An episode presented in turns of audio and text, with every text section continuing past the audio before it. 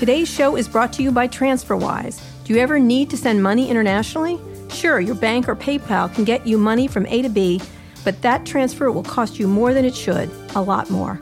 That's the old way of doing things. Let me tell you about the new, smarter, and cheaper way to send money internationally TransferWise.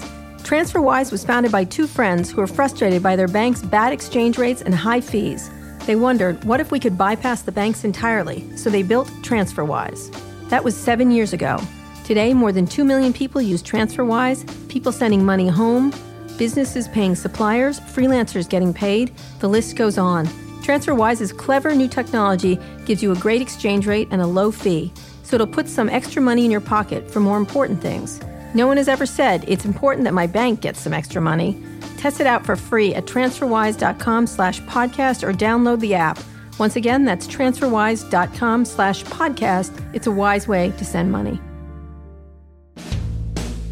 Hi, I'm Kara Swisher, executive editor of Recode. You may know me as someone starting a fashion magazine for the Trump family. I think orange really is their color. But in my spare time, I talk tech, and you're listening to Recode Decode from the Vox Media Podcast Network. Today in the red chair is Joanna Coles, the chief content officer at Hearst Magazines. She previously was editor in chief of Cosmopolitan and author of a new book called Love Rules How to Find a Real Relationship in a Digital World, which is right up my alley. The last time I interviewed her on stage at Code Media in 2017, she turned the tables on me and tried to interview me and came up with a sex position called Swisher, was it? It was. Anyway, it was called the Swisher. yes. We'll get. we'll see how far you can get today, Joanna. Welcome to Recode Decode. I think you have to be athletic to be able to perform the swisher. Yes, you That's do. Yes, saying. you do. You have to do a lot of SoulCycle and, And I- I- stretchy, bendy things. Yeah, and you have got to stay flexible in all ways. Thank and, you for updating the And I, and I want to reassure people that the chair really is red It because is. they haven't seen the studio here, which is rather fancy. no, it's not rather fancy. It's a- quite it's a fancy. board. It's, a- not fancy. a dining room table, and there's some bits of old food. That's right. That's exactly. That's my food. I didn't get to eat it all. Take Joanna. We're talking about your book now. Look, Good. You were last time I interviewed you. Besides you discussing sex positions with me, which I, the only time I've turned red on stage. Um, you were also uh, running Cosmopolitan at the time, right? You had not moved to your lofty position. So why don't let's give a little background of you for the people, because people tuning in may not know who you are, although everybody in New York does. Give us a quick bio of Joanna Coles. Well, I started in journalism. My first magazine I developed when I was 10. I sent it round to the neighbours. I also sent it to the it Queen called? of England. It was called Your Choice. Of course, there was no choice in whether or not you received it. I, I actually conceived of junk mail. My father would laboriously uh, photocopy it, deliver Uh-huh. it to our neighbours with me. I sent it to the Queen, and to my What was it about? What was the theme of? Oh, it was my random jottings at the age of 10 with my uh, with my great friend who lived next door. The two of us did it together and it was our observations on street life where we lived uh Which in was Leeds where, I'm guessing? it was in the north of England and there was no street life so Yeah. we were very ahead of our time uh, and able to write about nothing. So in fact we were precursors to the web. Um, and then the Queen's lady in waiting wrote back and said she'd very much her majesty had very much enjoyed reading it and was looking forward to further copies which uh, obviously that was the start of my career Oh, no. I needed no further encouragement and I've been doing it ever since So, and the Queen is still enjoying your your work. Um, I know you sent a copy of this to her because she needs, you know, some help. I should send a copy of her. You know where I should send it to? The new British Minister of Loneliness. Oh, Britain right. We're going just to get to that. Appointed yes, Minister I saw that. We're going to get to that idea because it's it, there's some of the themes in your book here. So you then went on from your ten year old success. Well, I knew I always wanted to be a journalist Mm. because I wanted an excuse, not unlike you, Kara, to ask people questions. Mm-hmm. Yeah. I'm just super nosy. I love um, trying to understand what's going on. So I was a journalist. I worked for the Daily Telegraph and the Guardian. The Guardian eventually posted me to New York, where I moved 20 years ago, uh, and had the astonishingly good job of being able to wander across America at will, writing about interesting people I came across and follow, Mm-hmm. Right. following stories. Um, and then when I had my now sec- you make fun. You wrote really substantive pieces about really great pieces. Well, for- there was a lot going on. I mean, it, as I had the good fortune to start at the beginning of the sort of process of of Monica Lewinsky and the sort of impeachment process Mm-hmm. and what that meant for American politics. And uh, really, I could write about anything: business, politics, American thing? life. Um, well, there are stories that stood out to me, and one, of course, was the British nanny story mm-hmm. who was accused of manslaughter, of killing a child who'd been in her care. Mm-hmm. And it was a fascinating story because it was a working mother, a, a doctor, uh, married to an Indian. They were living just outside Boston. And it felt like everything in the sort of moment that was yuppie in America mm-hmm. at that time, sort of following on from 30 something, uh, coalesced in this story about this girl who was working for not very much money looking after their child. And it, it raised everybody's anxieties across a variety. About working. About. Yeah, about working parents, about the difficulty of finding great childcare, mm-hmm. about young girls being put in positions they really had no experience and weren't ready for, about the American justice system. Mm-hmm. Uh, and it was an astonishing story. It went on for what felt like a long time, she was sentenced to 25 years. And then, in an extraordinary judgment, um, Hiller Zobel, the judge, gave her time served. She spent nearly a year in jail waiting for her trial. And he let her go. And it was the most extraordinary moment, Be, even being in the courtroom. I remember right. when she was sentenced and she mm-hmm. collapsed at being sentenced and was mm-hmm. gasping and hyperventilating and crying and weeping. And her parents, who'd come over from Britain, were crying and weeping because obviously this was the last thing they'd expected when they mm-hmm. sent their daughter out on this adventure to be an au pair in America, which in Europe is sold as this incredibly exciting opportunity for right. young women. And here she was in the worst possible situation 25 years uh, in an American jail. And then, of course, you had the terrible plight of the parents who'd lost mm-hmm. their child. And it was unclear um, quite what had happened. The brilliant lawyering of Barry Scheck, mm-hmm. who pointed out that oh, the child could have been hurt in other ways mm-hmm. um, for the Innocence Project. And so that was really the first story I ended up covering, and it was so layered and so fascinating yeah. and so sad in all ways but it was a, a, a, brilliant start to what became my total love affair with America. Mm-hmm. And you stayed? I stayed. Yeah. I didn't want to go back to Britain. I had the opportunity to go back and follow Tony Blair and sort of be what we call the sketch writer, where you're writing about the Prime Minister every day. Mm-hmm. And I just suddenly thought, mm-hmm. no, my business with America is not yet done. And right. here I am. It's right. been hard to get rid of so me. you, and you married and stayed here, and you wanted to stay because you liked the country, presumably. There's lots of expats here from Britain. Yeah, although I don't hang out with British people mm-hmm. uh, particularly, not because I don't like them, but I spent a lot of time hanging out with British people in Britain. And what for me was exciting about America was just this extraordinary, complex, difficult, mm-hmm. fascinating country. And Britain can feel very small. London, in particular, feels small because everything happens there. So you mm-hmm. have, you know, you have the publishing, you have politics, you have finance. Everything in Britain happens in London. Mm-hmm. And if you've lived there, as I had and worked there for 13 years, I was ready for new pastures. And right. also, the New York media loves British people. I'm not entirely sure why, um, but we but we, you know, we seem to thrive there. Yes, yeah, we like the British. We like the accent. It's just that's it. It's, that's pretty, it's, that's if only I'd known is. that, I would have come that's so much earlier. All it is. It's so charming. It remains charming. So you stayed here, and then you worked. You moved to. I had my second child. I have two sons, like you, and mm-hmm. I realised with the second son, I could no longer cover stories at the drop of a hat and just mm-hmm. travel as I had been doing. And so something had to give, and it was really me. Mm-hmm. Uh, it wasn't the job's fault. My life had just changed, and we no longer jibed. So I moved into magazines thinking that it would be better for me to have more control over my schedule, which mm-hmm. is in fact what happened. And I'm always mindful of, I, I, get asked a lot by young women, how do you have any balance? And I always reassure them there's zero balance. They will never have balance. It's the mm-hmm. wrong question. You have to embrace the chaos. Right. Uh, but also that uh, the more senior you become, the more control you have over, over your, your, schedule, schedule and the more money you have, which mm-hmm. really helps. And the more choices you get Mm-hmm. And so you you moved up the editing. I moved up the editing. I joined New York Magazine. Mm-hmm. I then became the editor of Marie Claire magazine, mm-hmm. which was enormous fun. Mm-hmm. Uh, Did you have a fashion background, or I had covered fashion a little bit for the London Times, so I'd been to the shows and written about the shows, and I wasn't intimidated by fashion. I was right. curious about right. it, and also fashion designers are incredibly interesting people, and the ones that manage to marry creativity with commerce are exceptional yes, people. Absolutely. They absolutely are in New York, a bit like the sort of, you know, mm-hmm. the Valley tech entrepreneurs sure. because they're able to do this these two things really cleverly. So I was very interested in the fashion community. I'm interested in in what I wear. I'm fascinated by the semiotics of clothes. So it was a great job. Right. And Marie Claire has a lot of really good journalism in, right. about right. women. They all do all these women's magazines. Yeah, yeah, and and it's underplayed and undervalued. Um, a little bit more valued now, Absolutely. but at the time, uh, it was enormous fun to be able to get serious pieces in a magazine. Right. And so you did that, and then you moved to. Then I moved to Cosmo in 2012, the sort of Bible. Of, I know. So did you come American right women. after Helen Gurley Brown, or was there an editor? No, there was an editor in between, Kate White, who did Oh, a Kate White, fantastic right, job sure, yeah. for 15 years. Yeah.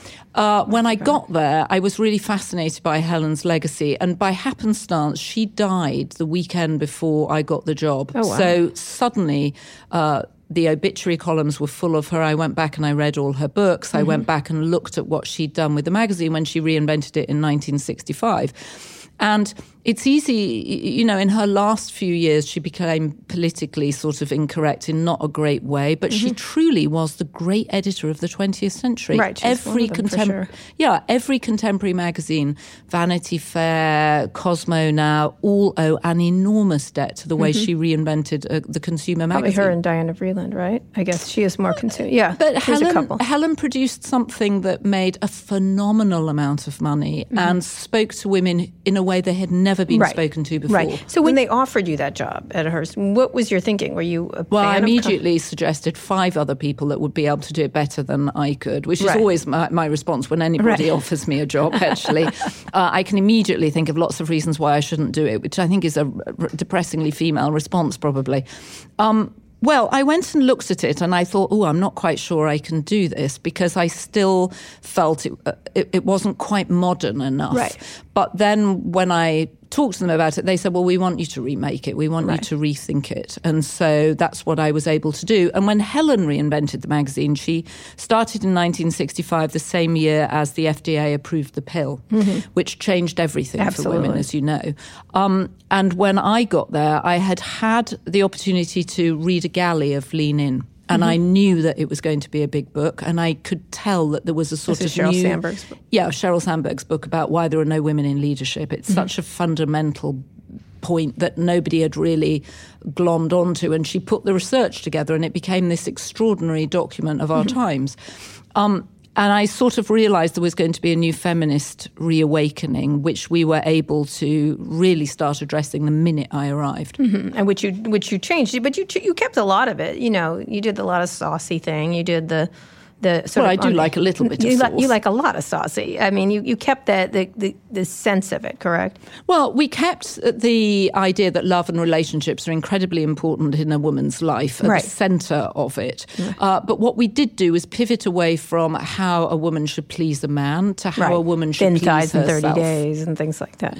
Well, yeah, but more importantly, sort of how to set his thighs on fire. Yeah, yeah, yeah. We wanted you to set your own thighs on fire. Right, right. So we right. pivoted it more so it became about women putting themselves more centrally Mm-hmm. rather than servicing a man. Now, did you at the time? And we also became more inclusive, actually. right. What year was this? That you, This was 2012. So this is after the internet age started, and obviously you're running a magazine which was already showing strains. Magazines were already showing strains.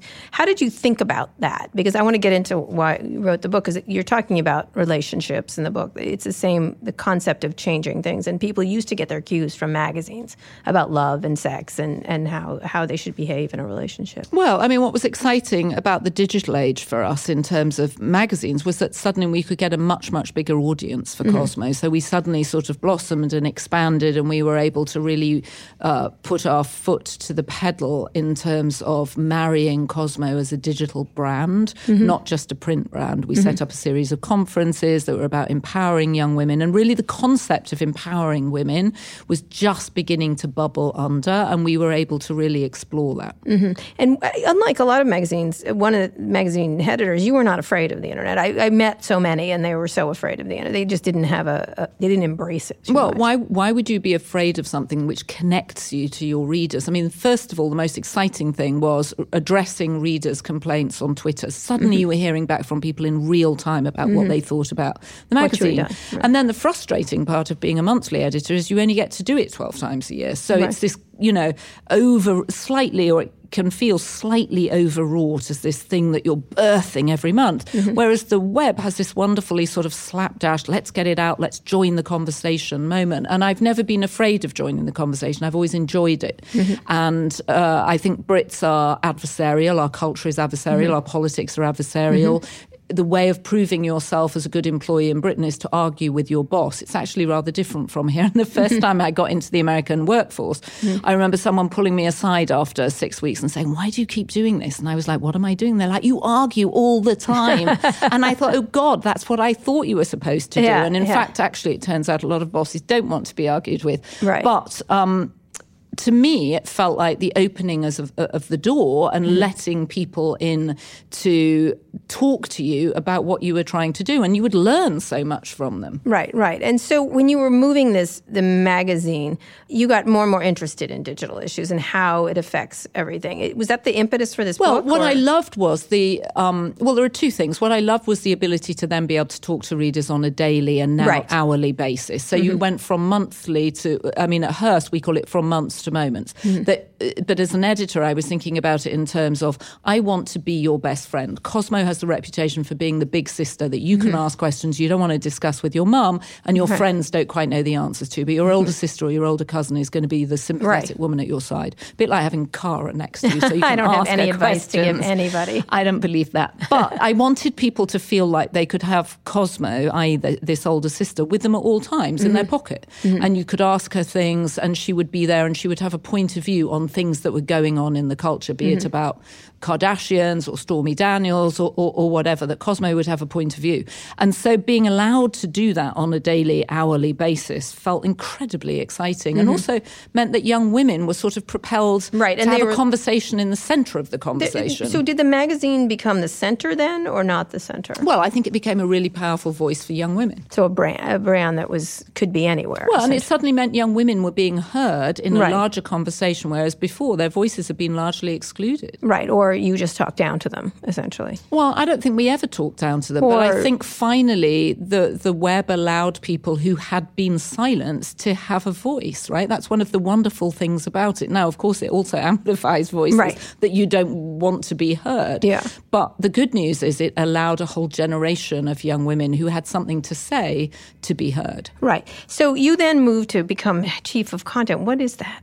Well, we have 300 magazines mm-hmm. globally at Hearst, and mm-hmm. I wanted to rethink the way we were making content. We were mm-hmm. making it in a way that magazines have been made for 25 years, which felt old fashioned given suddenly all the tech tools we had at our disposal.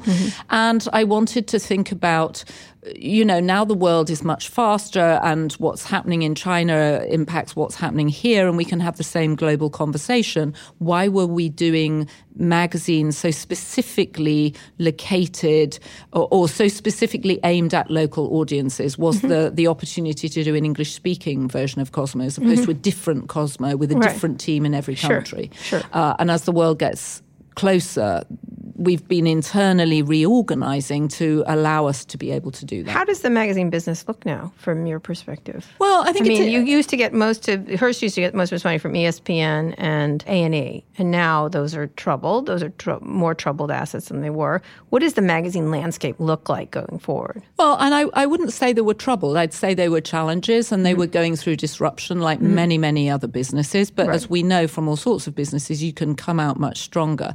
I think the magazine uh, and print uh, looks pretty exciting, actually, given the break in trust of a mm. lot of content online. And mm. I do think, and I will certainly talk about this in yeah. regards to the book, but we're in this moment that I call post digital euphoria, mm-hmm. where our excitement over these devices and all the promises that they uh, gave us of, of creating a frictionless life um, we now know the upsides, but we're beginning to appreciate the downsides. And mm-hmm. I know, and you know from your own behavior, that the longer you spend on your device scrolling through, mm-hmm. um, yes, you can get better informed and it certainly allows you to stay on top of what's happening right now in the moment but mm-hmm. it can also leave you feeling listless and jangly and yeah. edgy right. and if you can bear the panic of disconnecting from it and putting it down and picking up a magazine or picking up a book, it is so much more restorative. Mm-hmm. And you can follow a narrative. And if you can focus your concentration span on something for half an hour, you know that you learn more than mm-hmm. you do. And I read a fascinating statistic that the um, Statue of Liberty is 304 feet tall, mm-hmm. which is exactly the amount of the average amount of content that people scroll through on Facebook once a day. Wow. Now, you know you can't read that much content a day. Right. Um, Scroll through is a good way to put it. Right. You're just sort of aimlessly drifting through it to stay yeah. connected. And I understand it's very compelling to want to be connected at all times, but it's also incredibly empowering to disconnect, mm-hmm. sit down, and actually read. All right. well, that, that's perfect uh, segue when we get back into this book because you were talking about what has happened to love uh, in this in this jangly. What is it? Post euphoria. What is the? Well, I think it's a, post digital euphoria. That sounds like a, a sex thing. So we'll get back when we, we should back. we should create a position for that. Post euphoria, sleeping. It's called sleeping.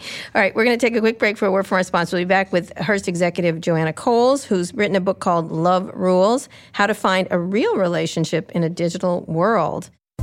Today's show is brought to you by Squarespace. With Squarespace, you can create a beautiful website to showcase your work, promote your business, announce an upcoming event, and so much more. Customize the look and feel of your site with just a few clicks using their gorgeous design templates. Everything is optimized for mobile right out of the box.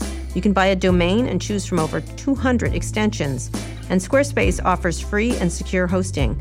There's nothing to patch or upgrade ever. But if you do need help, Squarespace offers award winning customer support 24 hours a day, 7 days a week. Are you ready to make your great ideas stand out? Head to squarespace.com for a free trial. When you're ready to launch, use the offer code DECODE to save 10% off your first purchase of a website or domain. That's squarespace.com to start your free trial and then use the offer code DECODE to save 10%. I'd also like to tell you about one of our other podcasts, Recode Media with Peter Kafka. Peter, who'd you talk to this week? I talked to Emily Steel. She won a Pulitzer Prize or a Pulitzer Prize, depending on how you say it, for her great work she did last year on sexual harassment at Fox News and then later at Vice Media. She's great. We had a great conversation about how to report really difficult stories like this. And also, this will blow your mind why she doesn't do that much reporting on Twitter. It's amazing. That's a really good conversation. You will like it a lot. Sounds great, Peter. You can find Recode Media on Apple Podcasts, Spotify, Google Play Music, or wherever you listen to your podcasts. We're back with Joanna Coles. She has a new book. She's a big executive at Hearst, and she ran Cosmopolitan. Huge, whatever. Huge. huge. Well, you are kind of. I'm not sure what you do, but still, still i don't i don't know what anybody at these top of these magazine companies do but you have a book called love rules how to find a, a, real relationship in the digital world.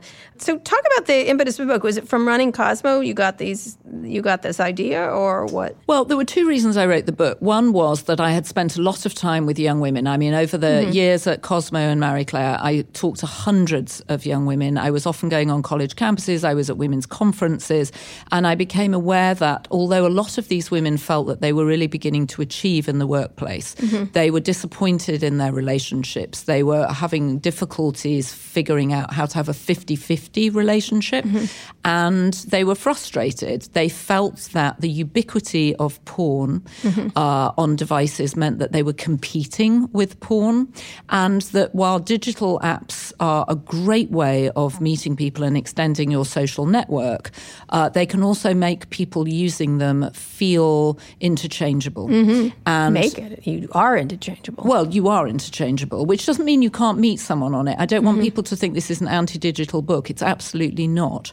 Um, but it's looking at the disadvantages of digital and how can we do a workaround really mm-hmm. especially where love is concerned because love is besides your genetics and your dna the most important ingredient as an indicator of whether or not you will live a long and happy life. Right. It's who you love and who loves you back. Mm-hmm. And people with strong social networks in real life live longer lives and are more satisfied. And we mentioned earlier that Britain has just appointed its first minister for loneliness because mm-hmm. they're saying that loneliness and isolation in Britain in sure. particular is now at epidemic levels and they mm-hmm. need to address it. Right. And loneliness brought about by online correct? Well, what's interesting about being online is that it's very easy to think that you're communicating with people right. and that the value of that communication is somehow the same as sitting down with someone in real life mm-hmm. and having a chat or, or having dinner with them. And of course, it's not. You don't get the same levels of satisfaction. Right. And I worry that for a generation that spends an enormous amount of time online, it's easy to become a voyeur of other people's lives mm-hmm. and stop participating in your own life. Right. Well, that, now that's a normal observation we're talking about with online with this tech addiction and that you don't part of it. But let's talk specifically about love. Now, the only the bone I do have to pick with you this book is it's all around food. I don't like food. Like don't. Well. I call it a diet book for right. love. I, I get that. I, and, and, and my analogy is well,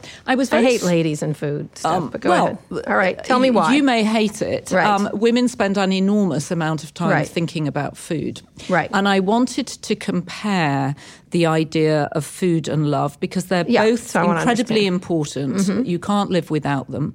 Uh, one can get obsessed about both. And just as there is junk food that can make Right. you obese and leave you feeling crappy, Right. Mm-hmm. so there are junk relationships. And it's easy to get caught up in a junk relationship with toxic people, just as the way that you can get addicted to junk food. Right. And I felt there were certain analogies there. I think of dating apps as being a little bit like Costco, Mm-hmm. full of options, but you really need to head straight for the fresh produce aisle. Otherwise, you'll end up with a cart of stuff that you think you want, and then you get it home Right. and you're like, none of this goes together, So none you- of it fits. So you have a bunch of rules. So you start off establish your ideal love weight. Yeah. Right. Uh, explain that to me. Well, I- that that's really about trying to figure out what do you want. I ask Mm-hmm. people to do quite a lot of work on their on themselves in this book and try and figure out what you want.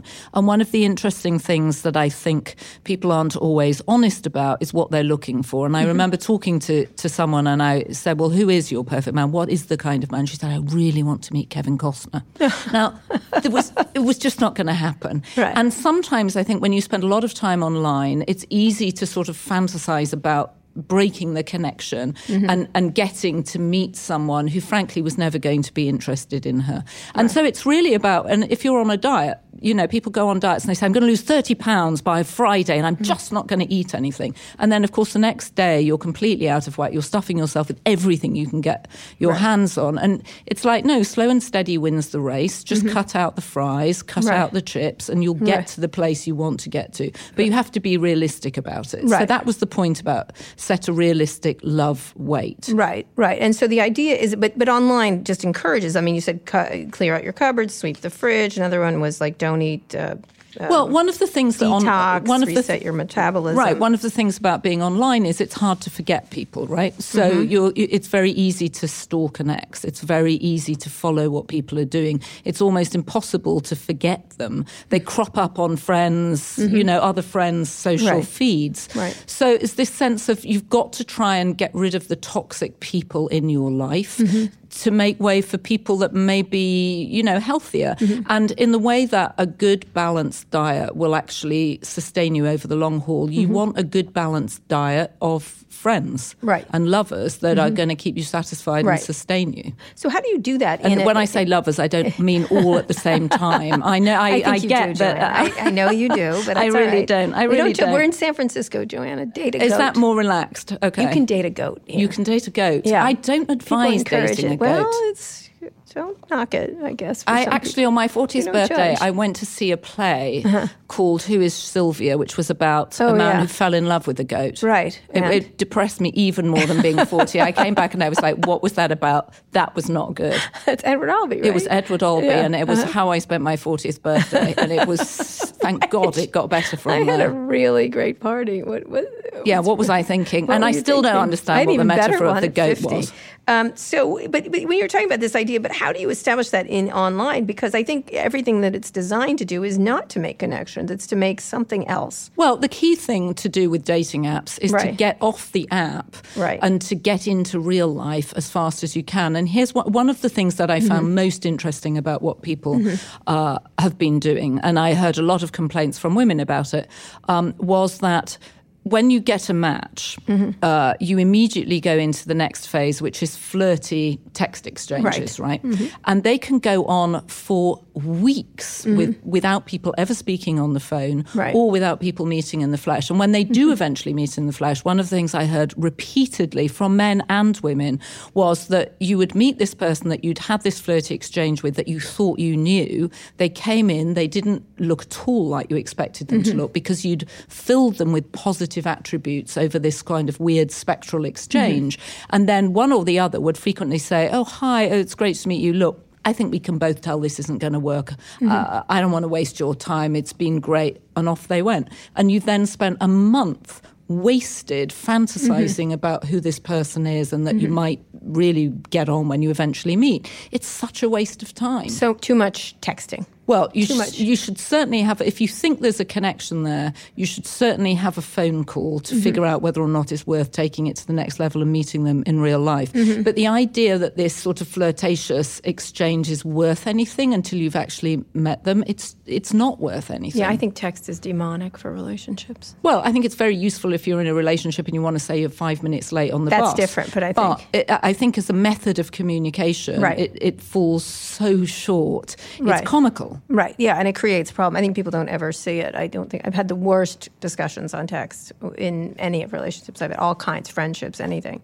Um, you end up getting in a in a very different frame of mind. But all of these things do encourage that. They encourage too much selection, too much choice, too much uh, everything. And then you feel dehumanized in a lot of ways. You feel dehumanized. And also, it takes you away from the work that's involved in creating a real relationship, mm-hmm. which is about the awkward stuff of talking to someone, of establishing mm-hmm. eye contact, of talking over each other, of trying to figure out if you find each other attractive. And the idea that you can tell if you find someone attractive by an online exchange is ridiculous. Mm-hmm. You need to have all five senses in play to figure out whether or not you want to see this person mm-hmm. again. But it is the way most people are meeting. Well, it's a way a lot of people meeting, and that's that's great. And if you look through the New York Times, uh, you'll see the the wedding announcements. You'll mm-hmm. see that many people now, I think a quarter on Sunday when yeah. I was checking, uh, have met on dating apps, and they can be incredibly useful. But if you swipe, have an exchange, and then think you've met the one, you are going to be sorely disappointed. They're brilliant though for extending your social network. And you know, the question you should be asking when you meet someone offline for the first time is not is he the one? Am I the one for him, or am I the one for her? It's can I add this person to my actual network? Could they be a friend? Could I introduce someone else to them? Do I want to see them again? But right. don't sit there thinking, is this the one? Right. So, but, but these things do suggest that, these apps. Do you, would you think the design of the apps is a problem or the gamification of them? Well, I do think that Mary Aiken, who I quote extensively in the book and who's a brilliant cyber psychologist, talks about the fact that the web, as you've talked about many, many times, mm-hmm. is designed by men for men. Mm-hmm. Uh, I do like the Bumble app because it allows women to make the mm-hmm. first move. And one of uh, another, you know, repeated complaint you hear from people is that the minute you have a match, uh, or the minute you're on one of these dating apps, you're treated to a deluge of dick pics and mm-hmm. videos mm-hmm. with guys mm-hmm. masturbating and crying mm-hmm. your name. And you know, note to the men: this is not sexy behaviour. Yeah, this yeah. is threatening behaviour. It's bullying behaviour. It's designed to make the recipient feel embarrassed or ashamed or mm-hmm. awkward mm-hmm. or revolted. Mm-hmm. Why are people doing this? And so that might work. It doesn't work. Mm-hmm. It doesn't work. Mm-hmm. If you send a dick pic to someone, the woman is very unlikely to respond. Right. So, but how do we redesign these in that way to create? Because a lot of it, again, is gamification that you swipe through people. I was. Um, looking at this young woman, friend of mine, who was doing it, and I, it just was like you get drawn into it. I felt sick to my stomach that I got drawn into it, and I'm thinking treating people like they're. Um, well, that, they like they're exist. interchangeable, as right. and as if everybody's exactly. reduced oh, I don't like to that a photograph. Guy. Like a photograph, uh, that guy is like this. Like you immediately t- made all these leaps that was not like me to do, but then I just did. Well, I just think you can't imbue it with more power than it has. It's mm-hmm. an introductory tool. It's a it's an arrow in your quiver. It's not the solution itself. Except it's, to many men, it is. Like a many men, they can do that all night long, essentially. well, it. and women can do that yes. too. But yes. I think that what what you can't expect is the dating app itself to have the right algorithm. You mm-hmm. have to figure out the kind of people you mm-hmm. think you're going to want to meet, the, the people with whom you will have something in common.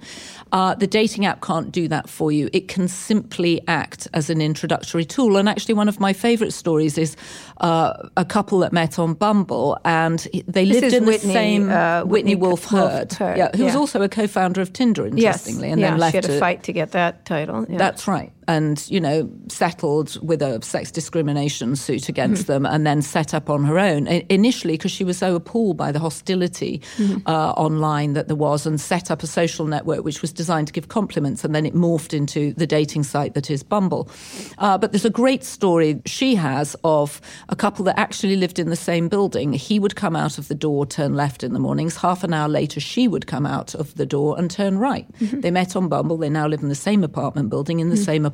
Mm-hmm. That's a wonderful way that a dating app can bring you together with mm-hmm. somebody, but it can't do the work of of finding the relationship and finding the one. You have to do that yourself by taking it offline. Do you think we're training a, a, group of young people to think that it does? Because uh, you know, I just I, I joke. All joking aside, my son met one of his first dates on Snap, which I thought was awful. Like, and of course, when they met, it was a very different experience than online. Well, I'm thrilled, of course, that they met that, that they We'll met on Snap. No, I think it's I think it's fine to use them as tools to meet people, but don't think that it's any more than that. Well, we can't imbue it with a magic. No, that it, doesn't have a doesn't but I have to say, most of the communications with his friends and people he's going to date are on Snap or talking, or it's all digital. They have digital discussions. It is like being on the phone all night. I mean, they do put video up, and they clearly are interacting as real people, but it's all digitally. It's a photograph, and then a, a, a filter on it, and then a funny. I mean, that's how they. Well, communicating conduct- with Snap is different to communicating with some of uh, some of well different platforms, right? Mm-hmm. And it's much less perfect. You're not striving for this curated Right. thing. The thing is designed to disappear on you, and you're. Right. It's re- really like the telephone of the 1970s. Yes, it is. It really is. When I would, you know, go home off the school bus and immediately call my friend and say, "What the hell's going on?" And she'd be Right. "No- nothing. It's Right. 25 yards, you know, away from your house, and we've just been talking to each other. Uh, so I understand the need and the excitement around communication. What we mustn't lose sight of is the importance of communicating in real life Mm-hmm. by talking on the phone and actually listening to people, by having eye contact. And there isn't a boss in the country that hasn't said, I can't believe you texted him, you're working in the next cubicle. There Mm-hmm. isn't a spouse who hasn't screamed at their spouse to put the phone down. And there definitely isn't a parent who hasn't screamed at their kid to put the phone away. Mm-hmm. Um, and so we're all screaming out for, I think, more attention, more Mm-hmm. human attention. And that's really what the book is about how to create But that. how do you do that when you? One of the things you do talk about is the is the addiction level of it. It's a really interesting issue because it's hard to. I, I was just doing. A, it's not just real. It's not just love relationships, but it's all relationships in terms of how you interact. Like my son's birthday, my other son's birthday party, I made them all put their phones in the middle of the table, which was met with quite a lot of problems. Well, you have to have the ability to put the phone down. You can set a timer and you can say, I'm going to be on this for half an hour and then I'm going to walk around for half an hour. I'm mm-hmm. going to go outside. And I think we have to encourage people to get out there and join things and mm-hmm. join clubs, join choirs, join sports teams, join amateur dramatics clubs, and remind people of the value of, of teamwork with sports teams or putting on a play and the fun of actually hanging around with people and getting to know people and forming groups with people and doing things. And my, uh, you know, there's this whole idea now that it's fun for people to sort of Netflix and chill in the mm-hmm. evening. And you think, how depressing mm-hmm. to sit on your sofa, you know, watching other people do things when you mm-hmm. could be out there doing things. And I really do think that it's impacted a generation of of women in particular who are beginning to sound as if they're lacking agency. And I think that's because we're spending a lot of our time living slightly once removed. So one of the things you talked about in this the food thing is stick to your natural sugars. Um, porn is like chewing gum. I want to talk about porn. Uh, you you you and I have talked about this a lot. I do agree. I think there's something really uh, malevolent about the rise of uh, casual porn. I don't know how to put it. Well, it's the ubiquity of Right. porn is really astonishing at this stage. Right, and they right. say, you know, up to 60% of the web is used for porn. Mm-hmm. And I'm not anti porn. I'm anti porn as our default sex education. Mm-hmm. You only, uh, only 13 states across the whole of the US mandate Mm-hmm. uh, medically accurate information about how babies are born at school. Mm-hmm. So you have a ton of states where this isn't even mandatory. Mm-hmm. And porn becomes the default sex education for kids. It's where they learn about about sex, and of course, porn is developed for two reasons. It's it, well, it's developed to get men off, um, but also it's developed around the camera angle, mm-hmm. right? And we know that what works for the camera doesn't necessarily work for women in real life. Mm-hmm. And a lot of the women I talked to complained that they felt they were competing with porn because if mm-hmm. they didn't put out, men would just go back and log into Pornhub, uh, and that men expected them to behave like porn stars, and so they wanted them to look like porn stars, so no pubic hair, and they wanted them to moan and say the things that porn stars say, and a lot of that is really cliched and it's nearly always involves the man at the center of things. And I just heard relentless complaints from women about how are they supposed to handle this. And again, it goes back to communication. And I think one of the things that dating apps has allowed people to do is to meet much more frequently, to have, uh, to, it sets up the expectation of hookups. And of course, it's difficult to have good sex with strangers, especially if you've not uh, had, v- uh, if you've had very little communication beforehand. I mean, mm-hmm. good sex is about good communication. It's very difficult to have good sex with someone you barely know. And so a lot of women were drinking through it. And then the men would want them to behave like porn stars. And often there's a sort of undercurrent of violence mm-hmm. in a mm-hmm. lot of the Absolutely. porn that you see. 100%. And, you know, women are expected to enjoy being flipped over and have their hair pulled and have anal sex on the first date. And this is all not the experience of women I was talking to who which said, is made readily available by online sites, which is much more so it's incredibly. It I mean, it it's hard to get phone. porn. Yeah, it, it's it's on your. It's one click away on your right. phone. Right, well, and, and one of the other things is that there's an enormous amount of shame around porn too, mm-hmm. which we can come back to. All right, we'll come back to that when we get back from a word from our sponsors. We're talking with Joanna Coles. She has a new book out called Love Rules, and it's about dating in the new digital environment. I want to talk more about that, about the Me Too, uh, where Me Too's going, and also a little bit about Snap because she is on the board of Snap. Today's show is brought to you by HBO. Wired Magazine says HBO's Silicon Valley captures all the dick moves and dick jokes. I would agree with that, and I enjoy them quite a bit. It happens to be eerily timely as startup founder Richard Hendricks pivots this season to launch a decentralized internet free of ads and data tracking. It turns out that the road to an autonomous peer to peer network, whatever that means, is paved with misguided car purchases, stealth acquisitions of pizza app, and a lot of public puking, as well as an ICO. No one said launching a startup was easy. Watch new episodes of Silicon Valley Sundays at 10 p.m. on HBO. Today's show is brought to you by ZipRecruiter. Does your business have any New Year's resolutions? Here's an important one every business should consider make your hiring process more efficient and effective. ZipRecruiter can help. You can post your job to over 100 of the web's leading job boards with just one click. Then ZipRecruiter actively looks for the most qualified candidates and invites them to apply. 80% of employers who post on ZipRecruiter get a quality candidate through the site in just one day. ZipRecruiter is the smartest way to hire. Find out today why ZipRecruiter has been used by businesses of all sizes and industries to find the most qualified job candidates with immediate results. Right now, my listeners can post jobs on ZipRecruiter for free. That's right, free. Just go to ziprecruiter.com slash decode. That's ziprecruiter.com slash decode. One more time, to try it for free, go to ziprecruiter.com slash decode. We're here with Joanna Coles. She is the chief content officer at Hearst Magazines, but more importantly, she's an author or an auteur. Love Rules How to Find a Real Relationship in the Digital World. Is that going to be increasingly hard to do?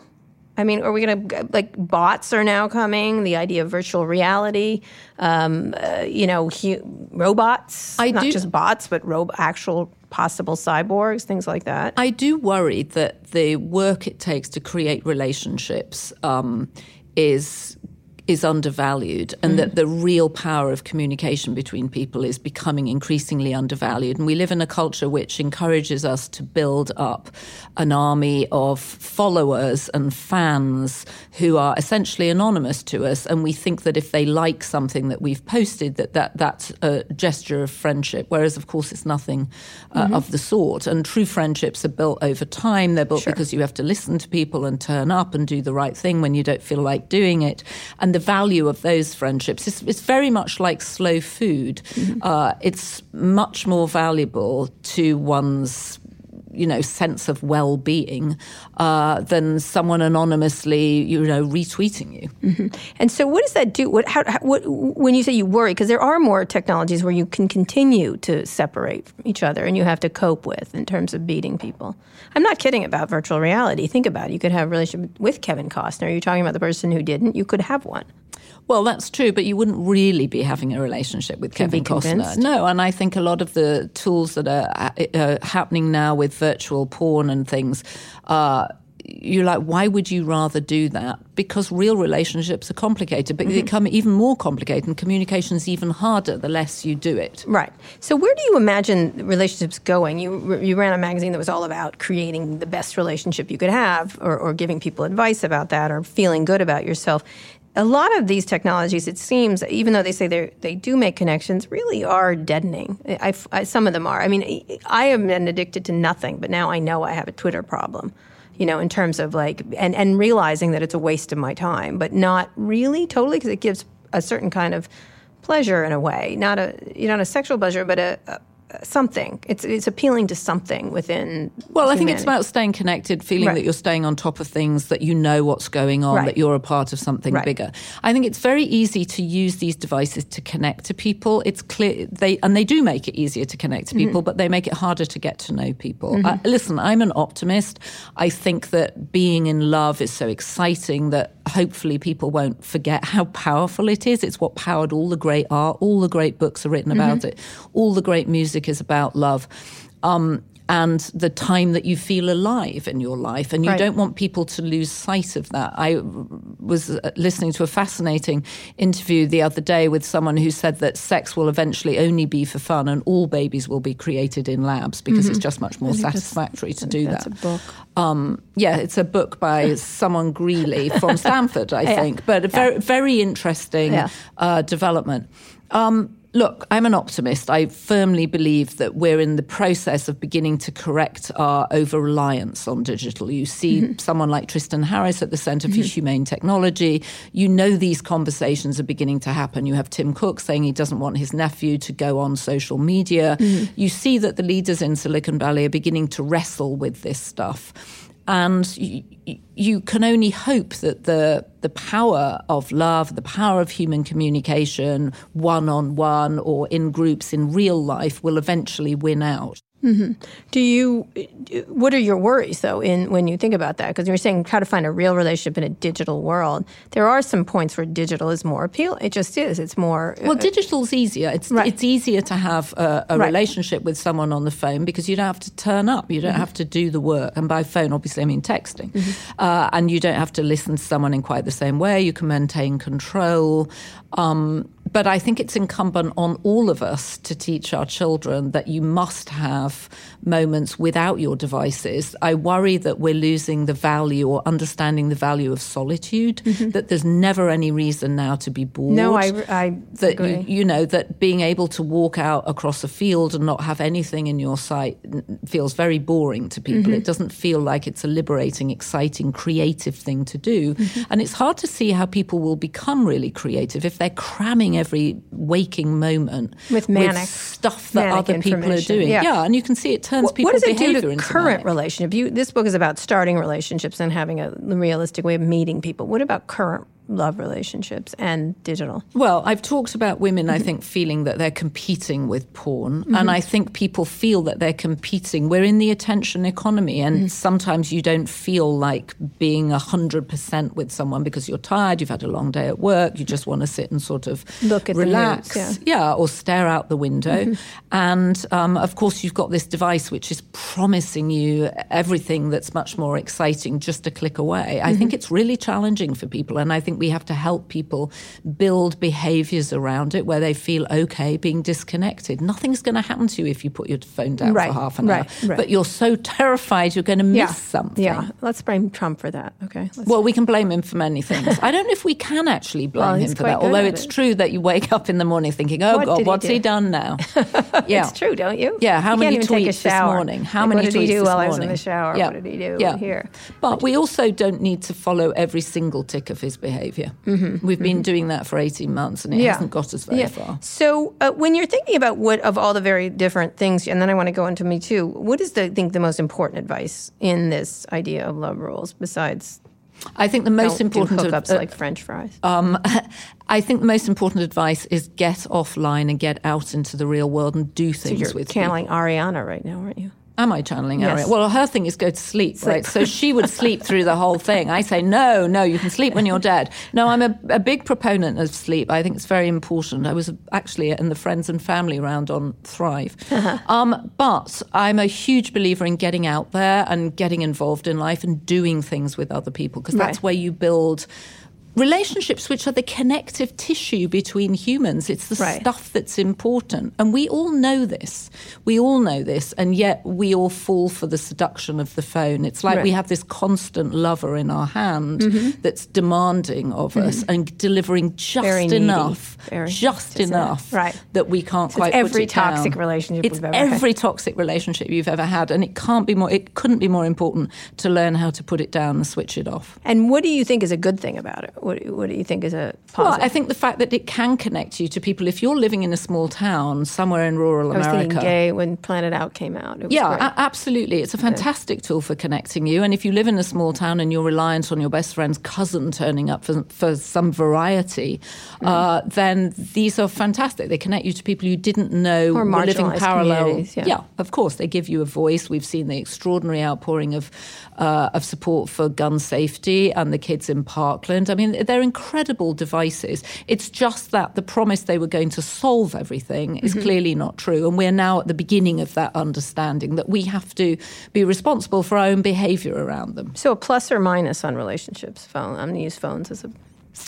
Ugh, it's really tricky. I think a plus for connecting people, but then a minus if you don't put the device down. I think a minus. Remember when you didn't have to get back to people like phone until you got home? The phone didn't.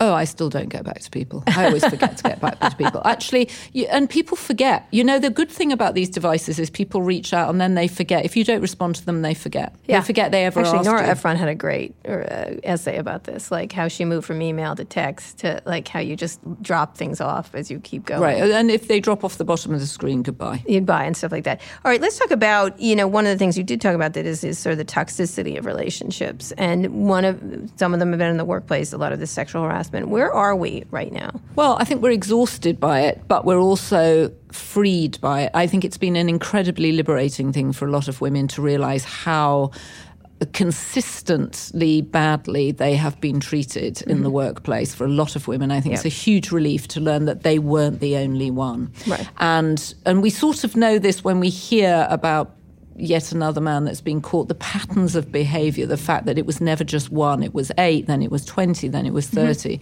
uh, i think it's been very liberating. I do think we're at a moment now where men are claiming that they're scared. They don't want to be seen with a woman on Right, their own. Mike they don't want Pensing it, the Mike uh, Pensing. absolutely. He can only have lunch with mother. Mm-hmm. No one else is included. Right. i actually I'm curious about that. Is that because Mike Pence thinks that he's just rapacious and out of control and he's going to jump you? So he has to have his wife there? Or uh, I don't understand I what don't that's either. about. It was a I- weird thing for him I think, to say. I think that's it. I think that's it. very weird. Yeah.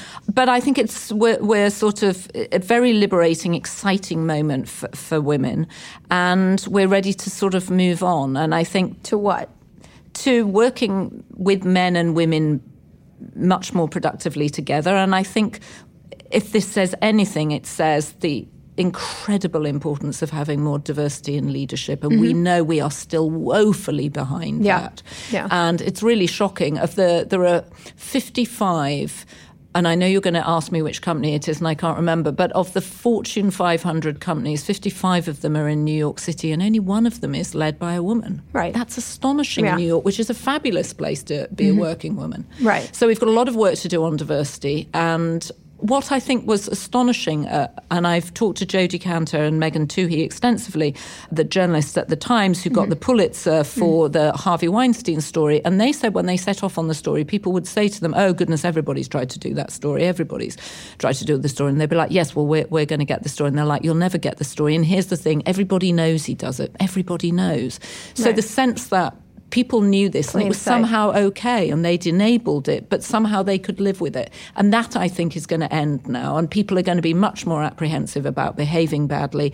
And also people are on guard now. Everybody's well, now a cameraman. like Everybody's got the phone. of, of all of them. I mean, I think what, what Right, I think there are lots diff- of companies that have a sort of Yeah. mini Harvey in them who's a Right. bully. And, and Right. what this really comes down to is bullying in the culture, right? That Right. Harvey Weinstein didn't just sexually abuse women, he, bullied men too. Right. Uh, I mean, almost almost all these guys that have been brought down bullied everybody. They were equal opportunity bullies. Mm-hmm. Nobody wanted to work with them. They just right. had sort of figured out a way to work with them. Right, right. What was interesting, I think in the Harvey Weinstein cases, everyone knew pieces of it, but not, they couldn't imagine the whole.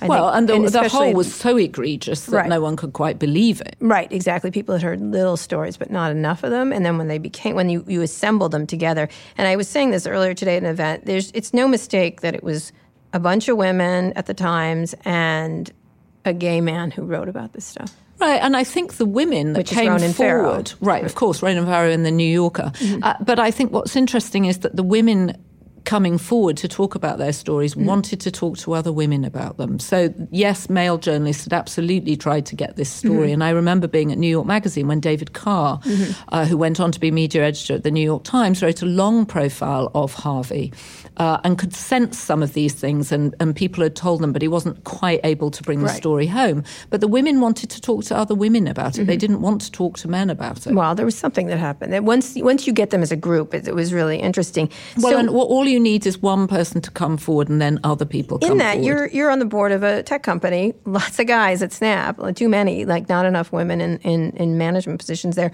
what and, and they're, they're not unusual it's all of them it's pretty much all of them why did you join tech company. I mean what was the perspective you were bringing? I don't think you're just coming as a woman. You're also a media person. It's a media comp it has media elements what is the what is your you what do you think your role is on a tech board? Well, I was thrilled to join the board of Snap because I was very excited about the Discover platform that mm-hmm. has really become the de facto news platform mm-hmm. for millennials. Yep, and um, I had some incredibly interesting and very uh, thought provoking conversations with Evan Spiegel, one of the co founders, and Nick Bell, who mm-hmm. runs the Discover platform.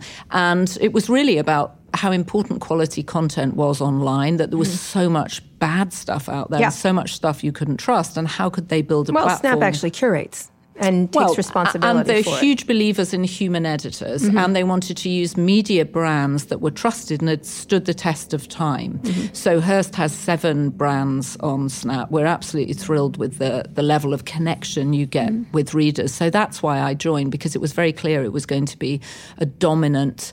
Um, uh, force in our times. Mm-hmm. And I love it because it's a fun, fun medium. And my kids, my teenagers used it, all their friends use it, and they were always laughing when they were on it. And the whole point is you're not supposed to be perfect on Snap. It doesn't mm-hmm. need to be curated to perfection. It's a silly picture. You're sticking your tongue out and then it disappears. Right. And yet it gets rolled over by Facebook. I mean, the, the constant monster truck of Facebook has impacted Snap? We don't think of it in those terms. I think that Snap is very much its own thing. We're very fixed on what we're doing. Mm-hmm you know, it's very much opening a camera onto the world. It's mm-hmm. an aperture through which to see the world. And that's really what we're fixed on. And it's very helpful to be in LA and not be caught up in the madness of Silicon Valley, which is very, very self referential. Right. It's but, but Snap has gotten beaten it. up since it went public. It's gotten beaten up in the stock market, it's gotten beaten up in, in growth things. And right now is a moment where people are realizing maybe Facebook's not the best solution for our country in terms of, of communicating or whatever. Is well, I think give- we're at the beginning of all these companies, right? And we're trying to figure out the ways that the business model works with the ways that we actually use them. Mm-hmm. And when you look at what happened last week in with Facebook, how did you look at that? What did you think that was about? I thought that was about how little our politicians understand tech and how mm-hmm. complicated it is to be able to try and, and regulate these things. I came away still unclear what Facebook is from it. I think the existential question that they were all trying to understand mm-hmm. was what is Facebook? And of course, what's complicated, and I think perhaps the, the senators and the uh, the politicians hadn't fully recognized was that each of their experiences of Facebook was different to another politician's because you have a very personal connection mm-hmm. with Facebook. And clearly they contract out their social media to younger members of their teams. Mm-hmm. And that became so apparent with the questions mm-hmm. they were asking. So what happens? Because it's not a good moment for tech right now. And I'm just, Facebook's just the example of it. Well, I think what the public probably wanted was some sort of reckoning. They wanted to see a young billionaire get beaten up by politicians for, you know, for a massive breach of trust. Mm-hmm. And we're seeing a company wrestling with how to rebuild that trust. And we're at such an interesting point in our culture in terms of trust because, you know, half the country doesn't trust the president, the other half doesn't trust the media. Trust is at an absolute uh, crisis point, I think. Mm-hmm. And, and who do you end up trusting? You know, you don't trust the banks. They brought about the world's mm-hmm. economic crisis. Uh, kids don't trust their colleges necessarily anymore because they think they're being ripped off over student loans. Mm-hmm.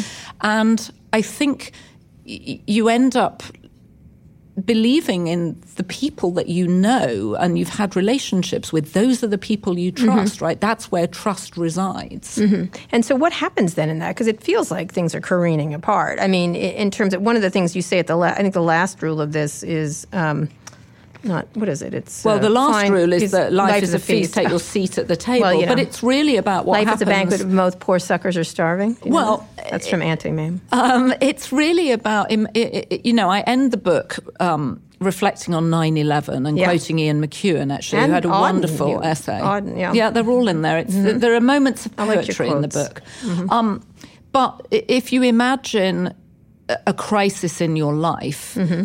who do you want there with you? Yesterday, I was in um, well, actually, yesterday I was here in San Francisco, and uh, there was supposedly an earthquake. Now, it was only 3.3 on the Richter scale, but nevertheless, mm-hmm. I was thinking about, well, what do you want in an earthquake? You don't want a Facebook friend in an earthquake. No. You want an actual friend mm-hmm. to cower under the table, under the stairs with you, mm-hmm. right? That uh, in the actual important moments in your life, you want to be supported and you want to support mm-hmm. real people, not people that you think you have a connection with who, in fact, you're never going to meet. Right, except we're not often in earthquakes every day. It's, you live a regular life. Well, that's true. But when something like 9 11 happens, the mm-hmm. thing that everybody wanted to know was who's the person you were going to call. And I remember a friend of mine turning to me and saying, you know, one of the worst moments in my life was after 9 11, realizing I didn't have anybody to call. Wow. Oh, that's depressing, Joanna. You're not going to end on that. Well, actually, it's interesting. I had some early. I had earlier. Uh-huh. I had some early readers who were very bright, smart young women, and they all thought that the, that note was a bit sort of gothic for them. Mm-hmm. But uh, but I think that people do think in terms of you know what's important in your life. What are mm-hmm. what are you going to give back, and what are what are moments of great meaning? Mm-hmm. And nearly always they involve real people. Mm-hmm. So you you the last point you said is find real role models. Yes, I think this is really important. Right. It's completely underlooked mm-hmm. as a, or I should say, overlooked. It's completely overlooked as a real source of value in relationships. Mm-hmm. And you know, frequently you go for job interviews and people say, "Who's your Who's your role model?" I'm sure you're always being asked who your role model is. I probably get that question once mm-hmm. once a week at this Who's point. Yours? Um, well, my role models are actually younger people who are coming up with great ideas and who are completely fearless. Mm-hmm. My role models are the kids at the school in Florida right yeah, now. Yeah. I can't believe what David Hogg and Emma Gonzalez mm-hmm. have been mm-hmm. through, and I think they're extraordinary. Um, but in terms of relationships, you're probably surrounded by people who've actually got great relationships, and it's worth asking them how they do it. And in terms of romantic relationships, um, you know, asking grandparents, asking aunts and uncles, asking mm-hmm. parents of friends how they managed it and how did they navigate the lows? How did they get through the highs? And what are the tips that they have? And these are questions we don't actually ask of each other. Mm-hmm. And yet they're incredibly, couples who've stayed together are incredibly useful resources. So, what, since you've been with your husband a long time, right? Uh, well, your... we've been together. We met in 1990. We had a fairly sort of tumultuous first two or three years, mm-hmm. and then we've been married for 16 years. Wow. So, what's your advice? Uh, well, my advice is one day at a time. my advice is one day at a time. But, you know, my parents have been married for 55 years. My husband's wow. parents were married for 55 years. And you're much less likely to get divorced if your parents are, are still mm-hmm. together. Mm-hmm. And I think what you're looking for is couples that have great energy. And I quote a couple in the book uh, who started an argument while we were all having dinner. Mm-hmm. And then one of them turned to the other and said, BIC. And we were mm. like, what's BIC? What's BIC? And it means bollocking in car which means you're going to take the Explain argument. bollocking to the non-British. Uh, well, it means we're going to shout at each other in the car later. I.e., we're not going to do this in front of other people I because I hate because you feel incredibly awkward when when mm-hmm. couples get to it mm-hmm. uh, in front of you, and so I think that for me was a couple that oh that's that's a good thing to do. I might have been tempted to argue in public, make everybody else feel Mm-hmm. awkward. No, just take it offline. So to end of all the 15, I'm just getting going, Kara. Yes, you got. I think listeners going. want us to go for another 90 minutes. Oh God, I can hear people rolling their eyes. Oh, no, they're, not. groaning. They're you groaning. are riveting, Joanna Coles. You know that. I You're fear I'm not remotely person. riveting, We actually. all I'm have very man crushes on Joanna Coles. Oh, that's so you know, all the media people. Um, so, what, of all these rules, which one's the most important? Is there one? There's Uh, 15. I I do think that the rule about the treadmill won't start on Yeah, I'm looking at that one, Climb on and press start. You've got to get out there and do this. You can't sit whining that you want a relationship but not be prepared to put the work in. Yeah. And you know you'll kiss a lot of frogs. Yeah. And you feel that people in the future will be more, if they follow these rules, they will be happier. They'll definitely be happier. There's no question. I want people. To, I want to remind people of the enormous fun of falling in love, of the fact Yeah. that it makes you feel alive, Yep. that it's exciting, Yep. and that it's so much more fun doing that than staying in, hoping for a little drop of dopamine every time you get a little ring that someone's noti- You've got a notification or someone's liked something that you've done. Love, love, love. It's all about love. It's all about love. Kara, I love you. I love you, Joanna. Oh my God. You've seen it here start right now. I love Recode. Yes, you do? Do you? I do. I. I, I enjoy it very much, and I We're love you're too embarrassed to ask because I'm always too embarrassed yeah. to ask. well, this week you might not like it. me It's on space this week. I don't forget we were talking about space. Why wouldn't right I now. like space? That's very sexist know. of you I'm to not assume saying- I I wouldn't be interested in didn't know- space. I'm uh, fascinated by Do you want to go to. Mars? I would love to go to Mars, but not right now. I've got a book tour to finish. All right. Okay. But you really want to go to Mars? I would have love. no desire I would love space. to. Oh God, I'd love to go to space. I'm just nervous that I would burn up on re-entry. Yeah, you would. That's the whole point. Like And you're not coming back it? from space. Would Mars. it be you know that. it? I know, but I would. I I can understand why people sign up to go to Mars. Really? No, Yep. Kara Swisher. Kara Swisher likes planet Earth, this big old mess that it is. Going to space could be one of the things that I would approve of going of doing virtually, Right. Not in real life. Oh, right, exactly. That's perfect. So you're going to send a copy of this, and you sent it to the Queen, is this going to go to Donald Trump? I don't think Donald Trump's a reader. well, then we'll have to settle for the Queen. The Queen. She looks like she's been married for 400 years, right? Uh, she has. Yeah, she yeah, has. yeah. All four, I think three of her kids or all four kids are divorced. No, three of her kids are divorced. Do you think she uses online dating apps? I don't think she goes online. I think she's like those politicians and she just contracts it all out. Because actually, the Queen's got rather a good Twitter feed, but it's all done, I think, from palace officials. Really interesting. All right, Possibly the Joanne. very same maid in waiting who sent me that lovely letter. well, we're getting a new years ago. princess. So exciting, an American princess. Yep, excited. it's all good. All right, Joanna. As usual, it was great talking to you. I could talk to you all day. I really could. But you have to get to Los Angeles, and I have to get. I don't know where I'm going. You've got to get home. Got to get home. That's right. And thank you for coming on the show. If you enjoyed the interview as much as I did, be sure to subscribe to the show. You can find more episodes of Recode Decode on Apple Podcasts, Spotify, Google Play Music, or wherever you listen to podcasts, or just visit recode.net slash podcasts for more. If you have a minute, please leave us a review on Apple Podcasts and tell other people about the show. This helps them discover great interviews like this one. Now that you're done with this, you should check out our other Recode Radio podcasts. On Recode Media with Peter Kafka, you hear no nonsense interviews with some of the smartest people in media and, and entertainment who are not Joanna Coles. I also host Too Embarrassed to Ask, where we answer all of your questions about consumer tech. And on Recode Replay, you can find audio from all of Recode's live events, including the Code Conference and Code Media. Evan Spiegel from Snap will be at the Code Conference. We're very excited to talk to him. Thanks for listening to this episode of Recode Decode, and thanks to our editor Joel Robbie and our producer Eric Johnson. I'll be back here on Wednesday. Tune in then.